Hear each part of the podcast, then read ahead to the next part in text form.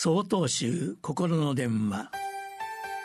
今週は「今すが如く」と題して青森県大安寺長岡俊丈さんの話です。皆さんはどんな時にお寺参りをしますか？亡き大切な方々の正月命日や月命日。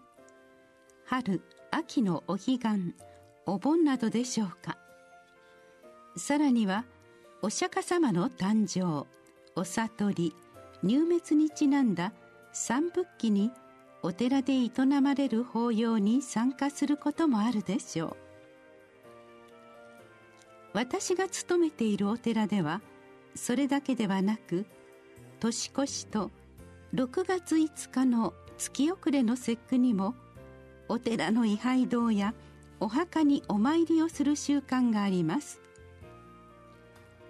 年越しの際には鏡餅と年縄。6月5日には勝負とべこ餅をお供えします。べこ餅とは色付けした米粉を丸めて重ねて伸ばし金太郎飴のように切って蒸して作る郷土菓子。椿やあやめなどの柄のべこ餅が位牌堂にたくさんお供えされさながら花畑になったよう。最近では漫画のキャラクターを絵柄にしたべこ餅も登場しその出来栄えを皆で鑑賞する展覧会のようにも見えます。中国の論語に「祀ること今すがごとくし」という言葉があります。先祖を供養する際はそこにおいでになるように心を尽くすべきだという意味です。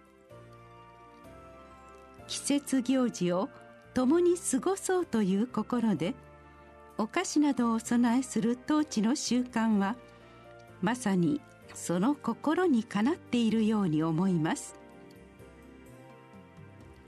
ではなぜ私たちは亡き方々をご供養しなければならないのでしょうか？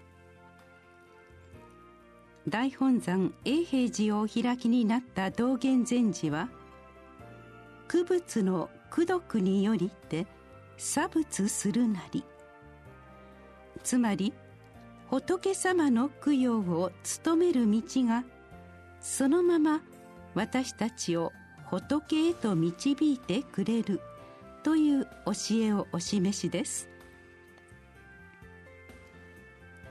皆さんが心に思われている亡き方々やご先祖様たちは仏様のお弟子として仏道を歩んでおられます。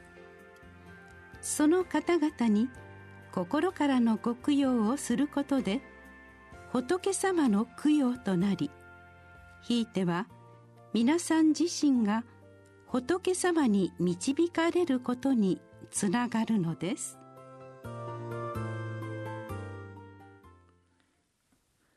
5月12日よりお話が変わります。